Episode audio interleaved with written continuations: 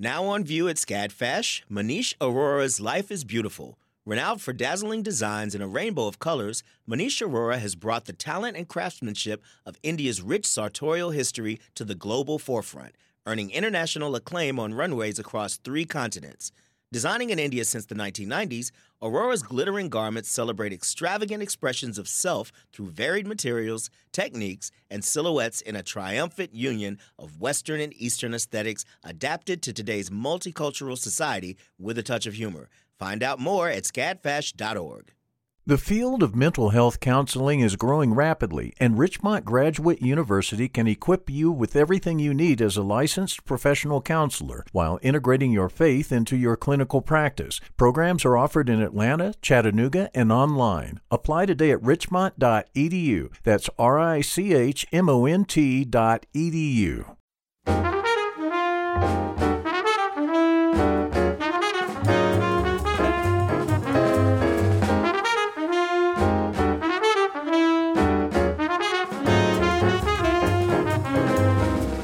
From W A B E in Atlanta, I'm Lois Reitzes, and this is City Lights. Thank you for listening as together we continue to navigate life during quarantine. If you enjoy wordplay and reading witty fiction, I highly recommend The Grammarians by Kathleen Schine. The author joins us for an in-depth conversation later in the hour. First, the show must go on. When it comes to professional musical theater, we have quite the hometown hero in Shuler Hensley. He is an Olivier and Tony Award-winning actor with a long list of roles on Broadway, in London's West End, and in film. He continues to live in our area and nurtures young talent in Georgia with a competition each year. He joins us now via Zoom, along with Angela Farr Schiller of the ArtsBridge Foundation. Welcome to City Lights. Yes, thank you once again. It's my favorite time of the year to be with you. Thank you so much, Lois. It's a pleasure to be here. Well, for those unfamiliar with the Shuler Awards, how would you describe the competition? So the Georgia High School Musical Theater Awards, affectionately known as the Shulers, is a large-scale, I would call it competition, but also platform that serves almost ten thousand students from across the state. We have seventy-five schools that are competing throughout the entire year, so I would say approximately through October through March. And we have sixty adjudicators that are going out, professionals from throughout the state in music, in dance, directing, design, that go out and adjudicate all of these schools. And then it all accumulates together, traditionally in April, but this year in May, in the Georgia High School Musical Theater Awards. How is the repertoire chosen? Essentially, the schools have an opportunity to choose any show that they want that's under the guideline. So our parent organization is the Broadway League in New York City, and they have a listing every year of shows that are eligible, Broadway shows that are eligible for the competition. And so schools are able to choose from a huge list of shows dating back from the nineteen fifties to current and contemporary shows to be able to perform for us, that we come out and we adjudicate them.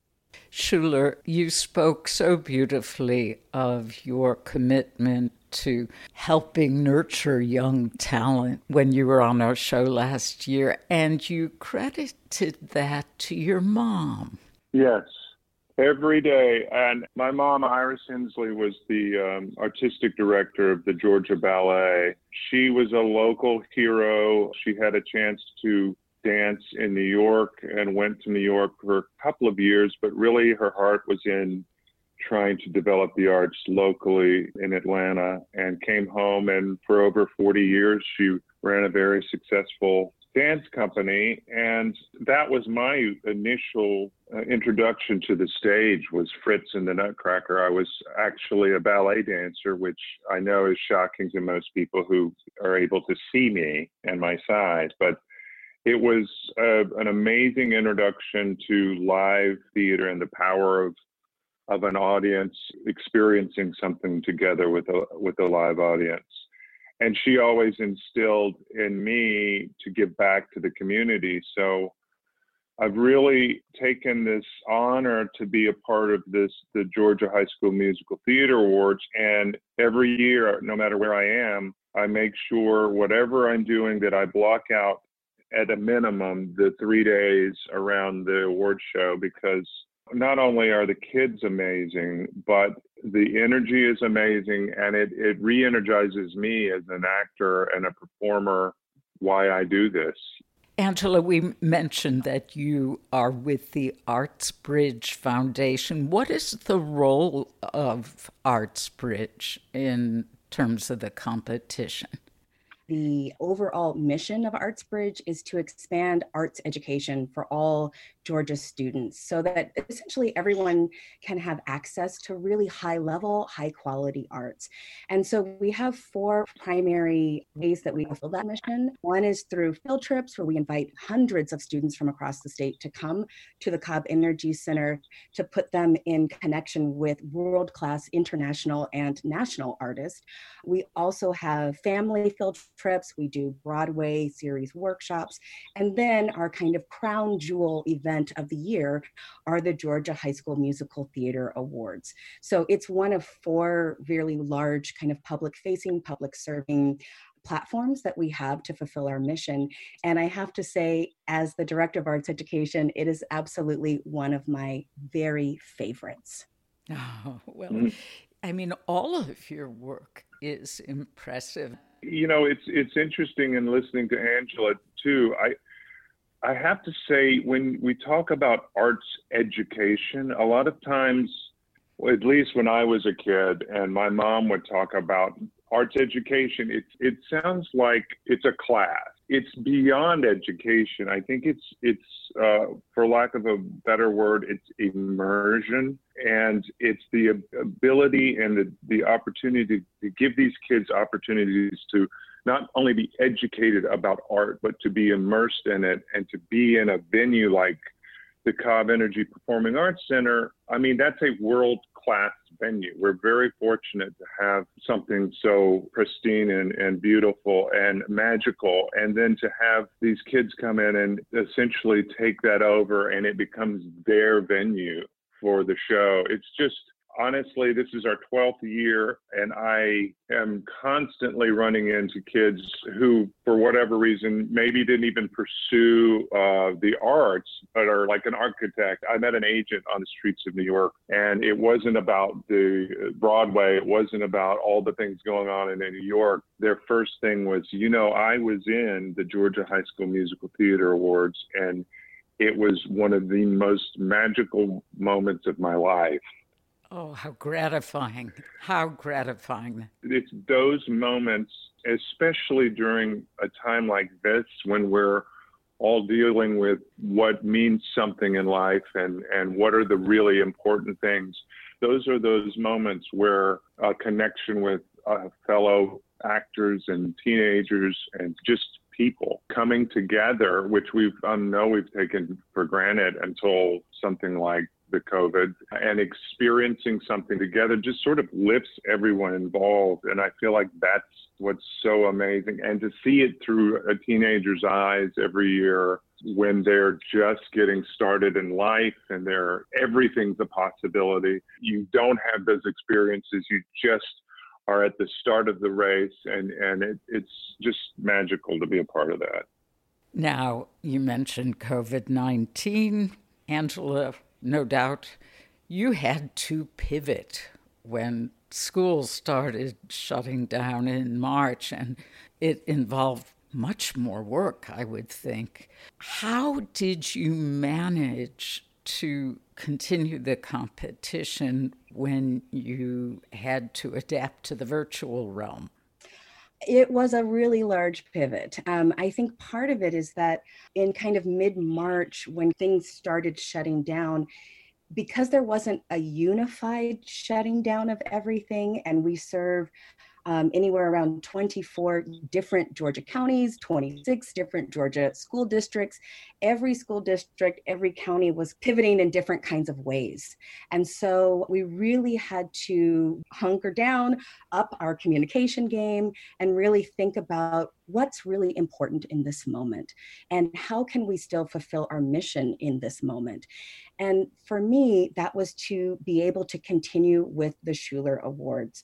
We were able to adjudicate, I think, almost ninety percent of the schools. So there were a few that we weren't able to adjudicate just because of different timing as far as closures and things like that. But we decided to go ahead and go forth. And for me, part of it was that the Shulers is bigger than just the competition. The competition is one part of the platform, but we also are able to give out, um, it's the platform that allows us to give out Uh, over ten thousand dollars worth of scholarships every year. It's the program that also helps us to give feedback through our adjudication so that schools and theater programs can advocate for themselves with their principals and with their school districts based on the feedback that, you know, we have been able to give them via going out to their schools. So there was a lot that was at stake if we had decided to not have the program. And for me, I feel like the resiliency that we want to inspire from our students, we really needed to model for ourselves. So we decided we would go forward with it and really try to reimagine and lean into this new medium in which we are charged to serve our students, and really mine it for everything that it can give us as far as still being able to serve our students and fulfill our mission.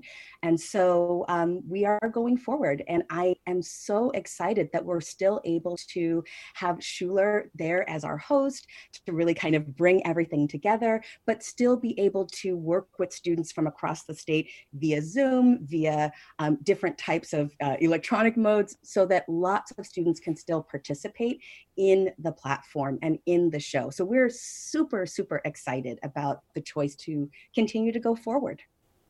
So on May fourteenth, when this ceremony is broadcast, what can viewers expect? We know Shuler will be presenting the awards. Will we see excerpts of the kids' performances as we do on, say, the Tony Awards show? So this is kind of a crazy time as far as rights go, as far as rights to musicals or showing things on video. There's a whole thing around being able to check off those boxes. So we had to think creatively if we're not able to use excerpts from the show, or there's some schools that they didn't film it because that's not in their contract that they have with the publishing house. So we had to really think creatively. So our musical director, we have two musical directors, Leanne Kennedy and and Cheryl Rogers. And Cheryl actually wrote an original song for the show that we have put together a large virtual choir um, to be able to use original work inside of the show instead of having to try to get the rights, especially since a lot of those publishing houses are in New York City and they're just trying to find their way as well. So we've had to think creatively, you know, and we're artists, that's what we're charged to do. Um, so I will say this, there are going to be some really surprising moments inside of the show, some really touching moments, some really moving performances from the students, because it is about them. It is about giving them a platform. So we've really tried to think outside the box how to still provide that platform of performance for our students from across the state. For this ceremony, because they were putting on those shows in their schools. And can you just tell us a few examples, some of the shows? Oh, absolutely. So um, we have seen Rent, Hello, Dolly. So we got, I got some classics, some some newer works. Milton High School did Holiday Inn this year. I would say the whole gamut of shows. We've seen um, Shrek, the musical has been done. And so lots of really, really amazing work out there that we really wanted to still be able to honor, because we know that, you know, this is a really special time in an artist's life, right? When they're in high school, they're, they're doing it for fun and for free. And so we just really wanted to honor and lift up that work with the show. And so we've, we've brought in a few elements of the work that they've done inside of their programs into the show, um, but it does have its limits, as I said, because of rights. But thinking outside the box, I think the show is going to be amazing.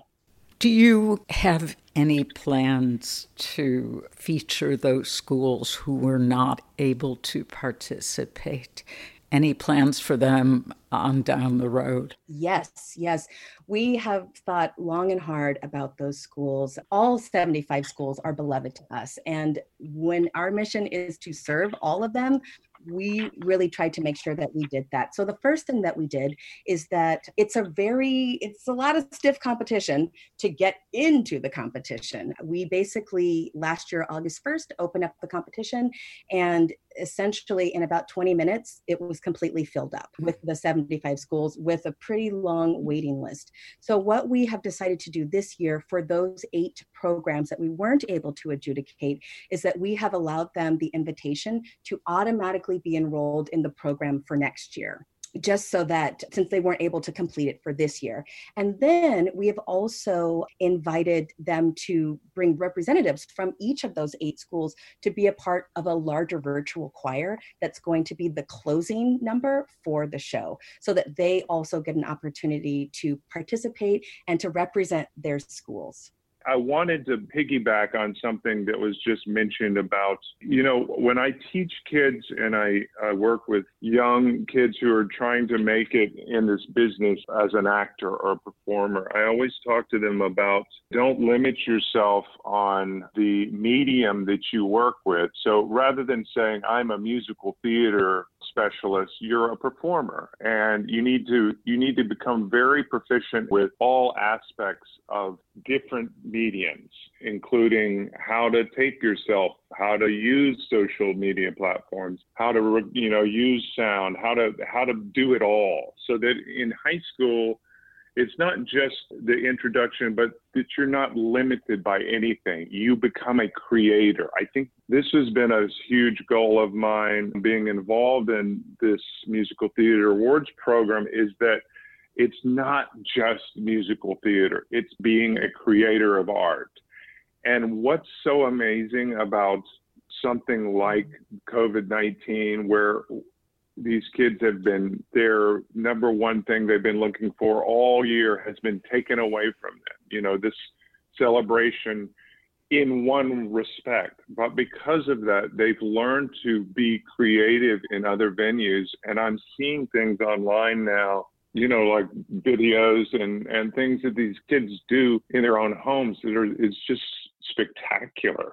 Shuler, you were preparing to star in The Music Man on Broadway this September with your friend and colleague Hugh Jackman. I take it that will not open in September as planned.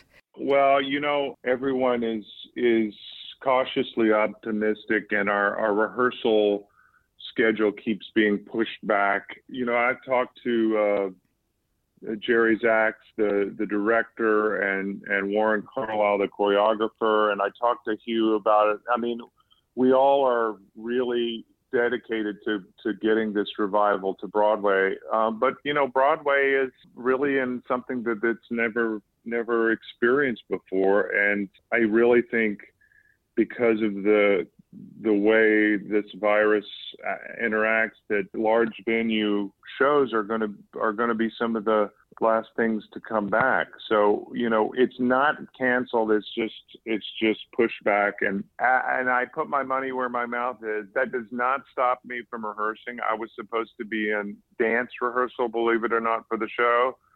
So Warren Carlyle, the choreographer, choreographer has sent me video files of my choreography. And so I'm in my living room doing those flawlessly, by the way. and, I'm sure. And I have to learn to play a ukulele. So I'm very busy creating, even that with all the havoc that's happening. I am not surprised by how nimble you are. When you were talking about how you encourage kids to be creators and not just specialized in one area, there may be kids who don't realize that you have a background in opera, and you were a baseball player. That's right. Well, my mom was a ballet director, but my dad was also an All-American football player at Georgia Tech. So I grew up in a very fortunate but rare environment where arts and sports went hand in hand. And I just am a firsthand example of somebody who I try to do. I, I don't like somebody to tell me that I can't do something, especially when it comes to art, because I think art is, in some sense, is always connected. It's a way of expressing emotions, of connecting to other people, of trying to reach a higher level of existence between one another. I mean, it's everything. It's this energy that's that really fuels the the amazing aspects of the human condition, and and I think that's everywhere. So art can be, you know, I'm I'm trying uh, my hand at, at painting landscapes right now. I'm I'm going out with my iPhone on morning, you know, up and down the driveway, trying to take the picture of the same flower but different days, and just seeing, you know, whatever it is. It's the ability to get outside of yourself and to um, appreciate the world around you. And I think it can only enhance your level of, as a performer, as an actor, and as a human being. I commend you. The Shuler Awards, the competition, the work that you do with the ArtsBridge Foundation, Angela Farr Schiller, I congratulate you on a beautiful job. And Shuler Hensley, what a shining role model these students have in you. Thank you both so very much. Thank you. For more information about the Shuler Awards and ceremony, check our website at wabe.org slash City Lights. This is City Lights on W A B E Atlanta. The novels of Kathleen Schine are rich in humor and filled with memorable characters. She's a keen social observer, repeatedly compared to Jane Austen, especially if Jane Austen were from an upper-middle-class Jewish family in New York. Schine often writes about families, and her latest book explores the relationship of twins through their love of language. When I spoke with Kathleen Schine from N P R West in December, she explained why she wanted to write about twins. Originally, it never even occurred to me. I, I wanted to write about two people who were close in some way, I hadn't decided what the relationship was, who have a falling out over a word. And, and originally they were going to be translators. But then I realized I only speak English, so writing about translation was not going to be very authentic, shall we say. Mm-hmm. Someone mentioned Dear Abby and Ann Landers to me, and they were identical twins. And they had an enormous feud. They were identical twins, both of whom had advice columns that were very important in my day. Growing up, everybody read them. Yes. But they had an enormous feud for decades. And so that made me think about twins. And then I thought, no, twins, it's too difficult. I can't even imagine what it's like to be a twin. The more I thought about it, the more it seemed to be exactly the relationship that I wanted, which is one that is so close, and yet the two parties really need to differentiate themselves and be individuals. And that kind of energy, that kind of magnetic push and pull was something I really wanted to explore. So I don't have twins. I'm not a twin. I don't know very many twins. But it became more and more intriguing the more I thought about it. I know there's been a lot of research in recent years by sociologists and yes. uh, developmental psychologists on twins. Did you immerse yourself in any of that? I did, and some of the early research was so unethical. I mean, it's really terrifying. Twins would be separated, put in different families, and then studied. But one would be put into a poor family, and one would be put into a well-to-do family, mm. and they'd be stu- and they were never told they were twins. Things like that were done, which were really sort of awful. There was a lot of confusion about twins, and I think there's always been this mystique because it's something that's so hard to take in. Yeah, I read a lot about it, and I, I read things written by twins. And there is a uh, there's a big convention of twins in, I believe it's in Twin Falls, Minnesota. Of course it um, is. Which I did not go to, but I wish I had. But finally, you know, you really have to do what you always have to do with a character, which is imagine who they are, what they're feeling, what they're seeing. And when I imagined one of them looking at the other, I found it really profound and exciting to write about. So what I was afraid of getting into because it was too remote from me finally turned out to be a really interesting, kind of exciting experience. Hmm. In fact, I wanted to ask you about the photo on the cover, these adorable little redhead girls. Are they actual people you know? I know nothing about them. That cover was sent to me, and usually the first cover that's sent to you is not particularly good, and you kind of think, oh no, they don't understand the book. What are we going to do? How am I going to say this politely? But this cover was sent to me, and I thought, oh my God, someone just hit it. I don't know who they are. I don't know where they found them. I don't know what they did to them to make them look like... They're fabulous. I, I love them. They're creepy and they're adorable at the same time. They're mischievous looking. You have a little touch of possible destruction in them, and they're adorable. They so really I, I love them. Yeah, I was very, very excited about the cover. As the story begins, the twins, Laurel and Daphne, are communicating in a way that belies the fact they are infants. Would you describe their exchange? Lots of times twins have a secret language, and it's not a formal language in the sense that linguists consider different dialects and things a language, but it's their language, and they communicate in it, and they talk back and forth from their cribs. This is not uncommon for twins. And so I had my twins just start talking when they're just babies. And to their parents, it sounds like they're talking baby talk. But in fact, they're having this rather sophisticated and fairly cynical conversation about how their parents are always late bringing them the bottle. And, well, maybe if I scream, they'll hurry up. You know, this kind of manipulative, cynical conversation about their parents, but they're just two little tiny babies in their cribs. And their language, the language they created to communicate between themselves, is blingo?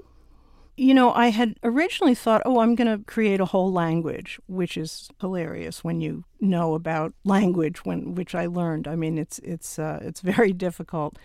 But what I did do was I looked at the Mitford sisters, mm-hmm. Nancy Mitford, Jessica Mitford.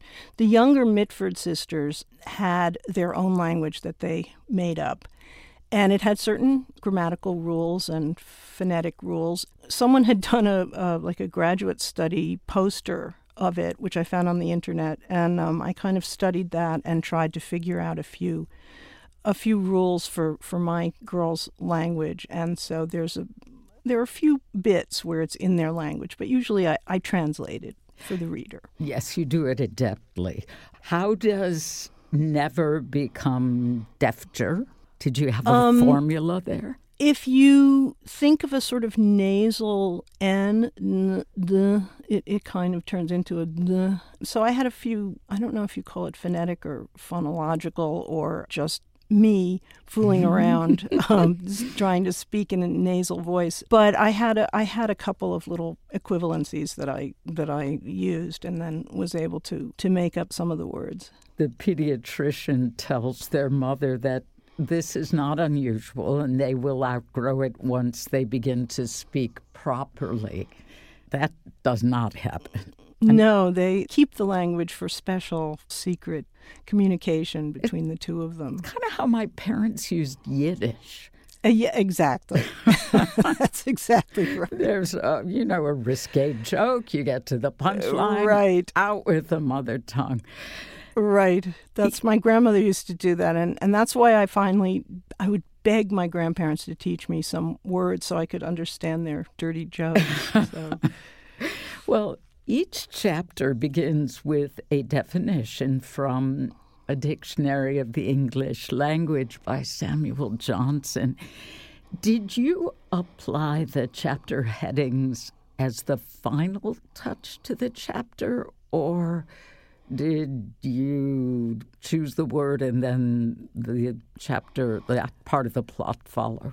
No, I wrote the book, had the chapters, and then I tried various words. I changed them a lot. Um, and sometimes I think, yes, this is the word. And then I'd go back and look at it, and I'd think, no, it's it's not right. And when I found the right word was when I then understood what that chapter was really about. It worked together. The word and the chapter, when I knew it was the right word, was also when I had a kind of real understanding of what that chapter was about, what it was doing. That was an amazingly satisfying and really fun part of the composition of the book. That was really fun because, first of all, I got to read through Samuel Johnson's dictionary, which is, you know, for me, it's like reading a comic book or something. I mean, it's just delightful. And there are all these words I've never heard of that are obsolete, and a lot of his definitions are quite amusing. So that was a kind of procrastination without guilt. You know, I could do that and say, oh, I'm working. And then finding the word was a great revelation when I really found the right word. So that was great. But yeah, I did it at the end. If I'd done it at the beginning, it wouldn't have worked for me. It just would have been boring. I would have been writing a chapter to fit a word, which is not the way I I work. Not the process. Well, it's gratifying for the reader as well because you encounter the word at the opening of the chapter, and after the chapter ends, if you thumb back a few pages and look at that word, it has all the more meaning in terms of the story. I wanted that kind of resonance for it. Thank you. Would you talk about the role of a modern dictionary in this story? One of the characters, really, I would say, is the Merriam-Webster International Dictionary second edition, which was, in the sixties, the uh, third edition came out, which was a big scandal in the world of lexicography because the third edition incorporated all kinds of slang without designating it as slang, just saying these are words that we can consider real words. And a lot of very conservative lexicographers and just readers and English teachers were horrified. But the second edition, which is what is a kind of character in the book, was was much more formal. Of course, I love both, but I found the... I had just read a wonderful book called The Story of Ain't, which is about this transition from the second to the third edition. So I wanted this dictionary to kind of play a role as the standard against which these girls would either rebel or actually just embrace it. But then I decided I actually had to have one of these dictionaries. You know, they're certainly out of print. But apparently I ordered two on eBay. Well, this dictionary is a sacred object for the twins. And in fact, its stand is compared to an altar.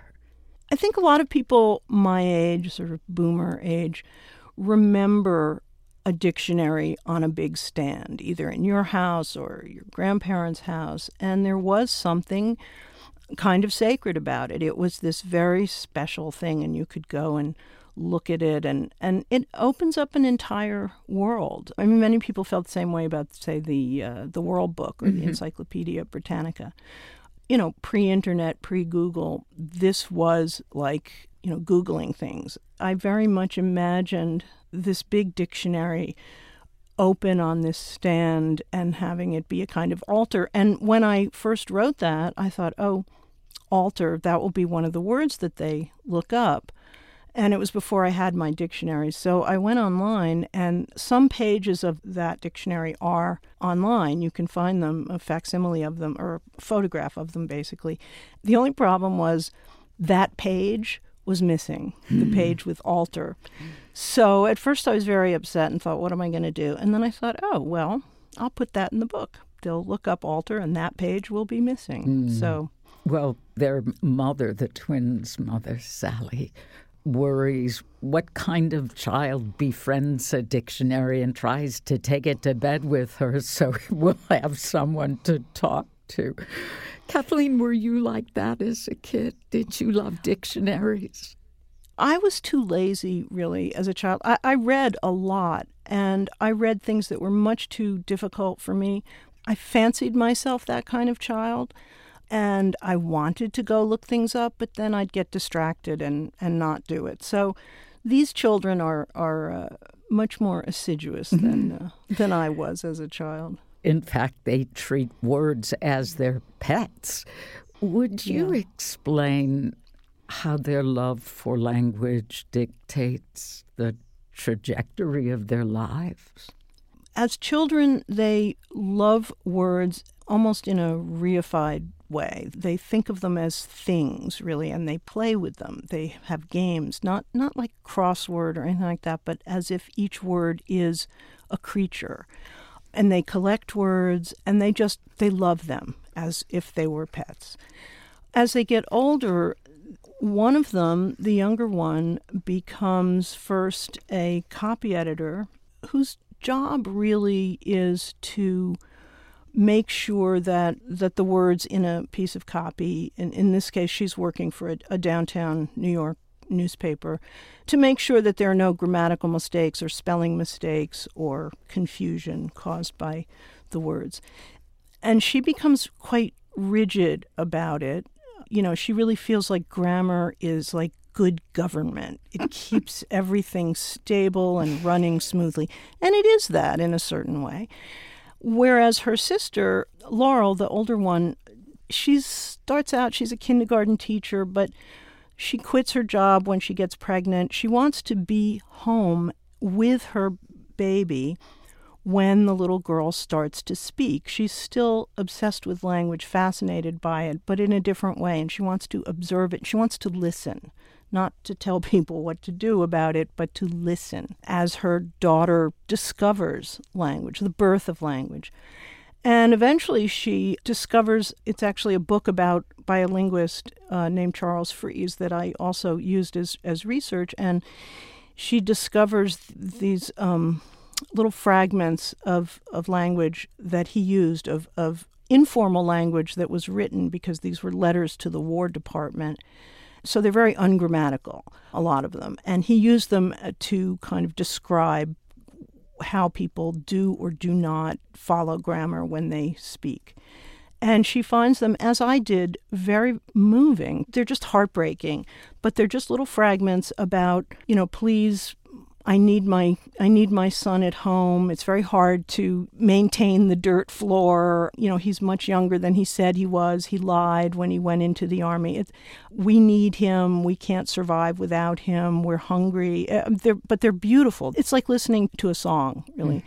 And from these, she starts composing poetry. And she then becomes a, a poet, kind of using these fragments in her poems. So they go in, in different ways. And in linguistics, there's an age-old discussion, shall we say, uh, between what are called descriptivists, who are linguists who say, look, our job is not to tell people how to speak, but to describe and understand how people do speak and what language is doing and how it changes.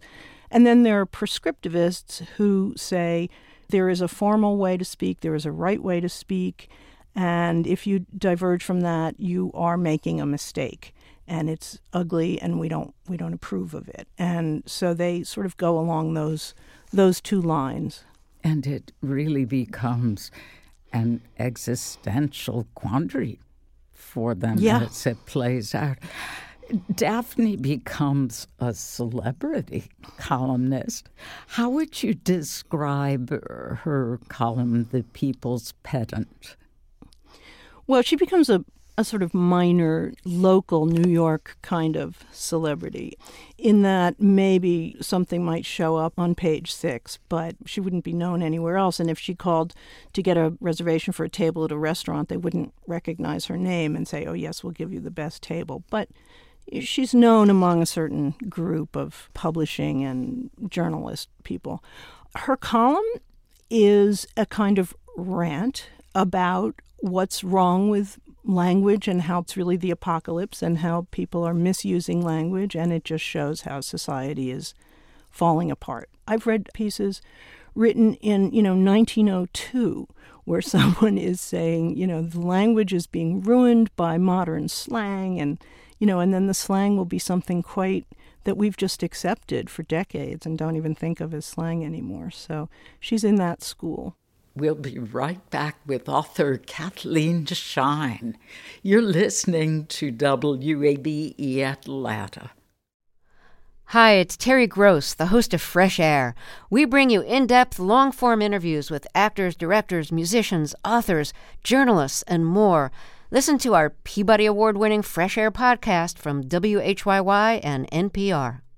Support for W A B E's local coverage on maternal health and mortality comes from Georgia Health Initiative, whose mission is to inspire and promote collective action that advances health equity for all Georgians. Learn more at georgia health initiative dot org. Let's get back to my conversation with the author Kathleen Schine about The Grammarians. The story centers around twin sisters, their love for language, and discovering their independent selves. Their parents, Sally and Arthur, have conflicting feelings about the girls' closeness. Here's Kathleen Schine explaining what the parents worry about and fear for their daughters. I really had to think about that. Like, what would it be like if your children were so close that for Sally, she sometimes feels left out and feels that she doesn't really understand them. On the other hand, she feels confident that they will always take care of each other in some way. I think Arthur, their father, just accepts them more as his children, and they just happen to be kind of the same, but also not. But he doesn't feel left out in the same way that uh, that Sally does. But then when they get married, he's a little concerned and, and just can't imagine how any husband could deal with this, you know, this what he calls a two-headed monster. So, you know, they're like regular parents, but there's this who worry about their children and feel closer or less close at various times in their lives. But there's just this little, this twist of having two of them. Yeah, at one point, Arthur wishes his daughters would marry twin brothers? Yes, so that at least the husbands would somehow understand them in, in, in that particular way. Two halves of one. Laurel tells Larry, the man she marries, I can be myself with you. I have a self with you. What does marriage mean for the twins' relationship with each other? Well, I think for Laurel, it's a way to be herself and be separate and be an individual. I felt with her that she was trying to do that in various ways, even as they grew up. She was the one who was tending to search for a little bit of a private identity more than her younger sister, younger by seventeen minutes, who basically just wanted to catch up. That's Daphne's need, is to catch up. So for Daphne, her marriage is less about being independent than being with someone who really understands her and supports her as she very aggressively pursues her career. Dogs figure prominently in your writing. One more thing I love about it. And there's another clever touch you have with the name of the twins' dog. Would you tell us? I realized their parents felt they need a dog because they're so focused on each other. Wouldn't it be good? And also they're they're obsessed. When they read the dictionary, they keep reading about different dogs. So the parents think maybe it would be good to have a real dog and not just these dictionary dogs.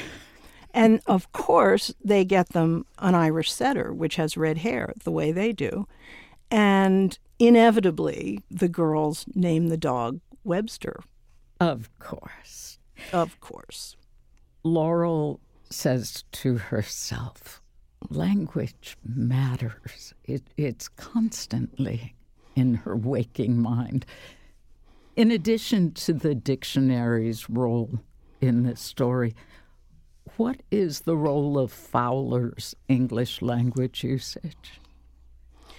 Well, first of all, it's it's a lot of fun to read. He's a wonderful writer, and it's it's all about usage, and he's he's quite um, idiosyncratic in some of his ideas. I think for her, it brings her back into this question about what language is and what it does. For both of them, language is central. Language can bring you together, and language can pull you apart. And language can be benign, and language can be malign. You know, the definition of the word twin I found extremely interesting, which is um, there are two definitions. One is twin as a noun, means the same, two of the same. Twin as a verb means to sever, yeah, to pull apart. And um, the richness of language was one of the things I wanted to celebrate in this. You know, much of the book is very playful, and I love language, and I, I love playing with words and puns and that kind of thing.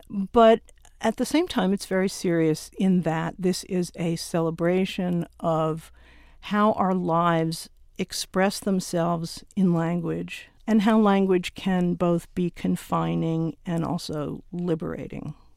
The twins have a rift, mm-hmm. and their mother takes the role of King Solomon. Mm-hmm. Ultimately, what happens? Two things about it. One is, when I finished writing it, for me it was very emotional in terms of just composing it as I wrote it. And when I finished writing it, I thought, okay, this is either really good or really bad. And I had to leave it for a while and then come back and decide, yes, this is this is what I want. And also at the end I thought, I wonder I wonder if I wrote this entire book because what I really want, the whole point of it, is to say to my two sons, you had better be friends when I'm dead, or I'm going to come back and haunt you. So those are the those are the two things I can I can tell you about about the ending without it being a spoiler. Wonderful. Alert. Oh, so ultimately this is a cautionary tale for your sons. Yeah, only one of them has read it, so it won't do much good, actually. It, I noticed okay. in the dedication or in the acknowledgments, that's Tommy? Yes, yes. My younger son just got a um, a PhD in linguistics. Oh, and, uh, he must have loved this. Well, He he read it, and you know, and he vetted it to make sure I didn't make any howlers. And yes, no, he he did he did. I was very proud of that. And he also interviewed me, which I think is kind of amazing. He works at Google now, and they he did an interview with me there, which I think is just to have your your son, your younger son, your baby, sit there and interview you about your book. I mean, there can be nothing, there can be no greater happiness. Yeah. Do you have the book with you? Do you want um, me to read something? Yes, on page one eighty, okay, it's me... the last paragraph. Okay. She was thinking about Fowler, how generous he was, generous toward all the unconscious word formers in the world, generous toward even the hapless journalist he could not help but take to task for his fallible analogy of abstentions, but mostly generous toward words themselves. She was touched even by the way he phrased things, fallible word formation, as fallible as the hapless humans who created them. He saw language as if it were living and breathing and muddling through like everyone else. Kathleen Schine, you continue to breathe life into what's best about the English language. This book has been such a joy and an equal joy for me in talking with you about it. Well, it's been lovely for me to talk to you again. What a treat. Author Kathleen Schine. Her latest novel is The Grammarians. You've been listening to City Lights, a celebration of the arts and the ways in which we express ourselves creatively. We'll be back tomorrow at eleven a.m. to light up the airwaves with Chantel Ritter. She'll tell us about this year's Decatur Lantern Parade Festival. Our producers are Summer Evans and Ryan McFadden. Kevin Rinker is our engineer. And I'm Lois Reitzes. I would love it if you'd follow me on Twitter at L O I S R E I T Z E S. City Lights is now a podcast. Check it out wherever you download your podcasts and listen whenever you like. Thanks for joining us on ninety point one W A B E, Atlanta's Choice for N P R.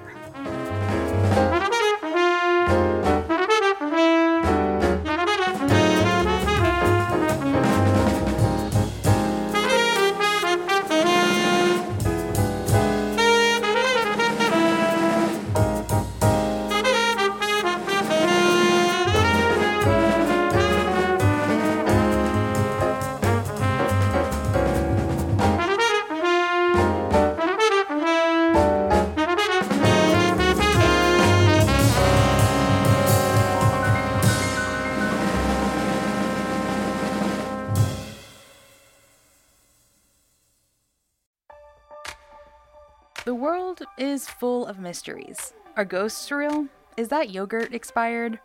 Hey, the unknown can be scary, but when you donate to W A B E, you know where your money is going. Your gift supports the journalism that keeps you informed and the programs that pull back the curtain on complicated stories. Help us make the world less mysterious. Become a member now. Go online to W A B E dot org slash donate, and thanks.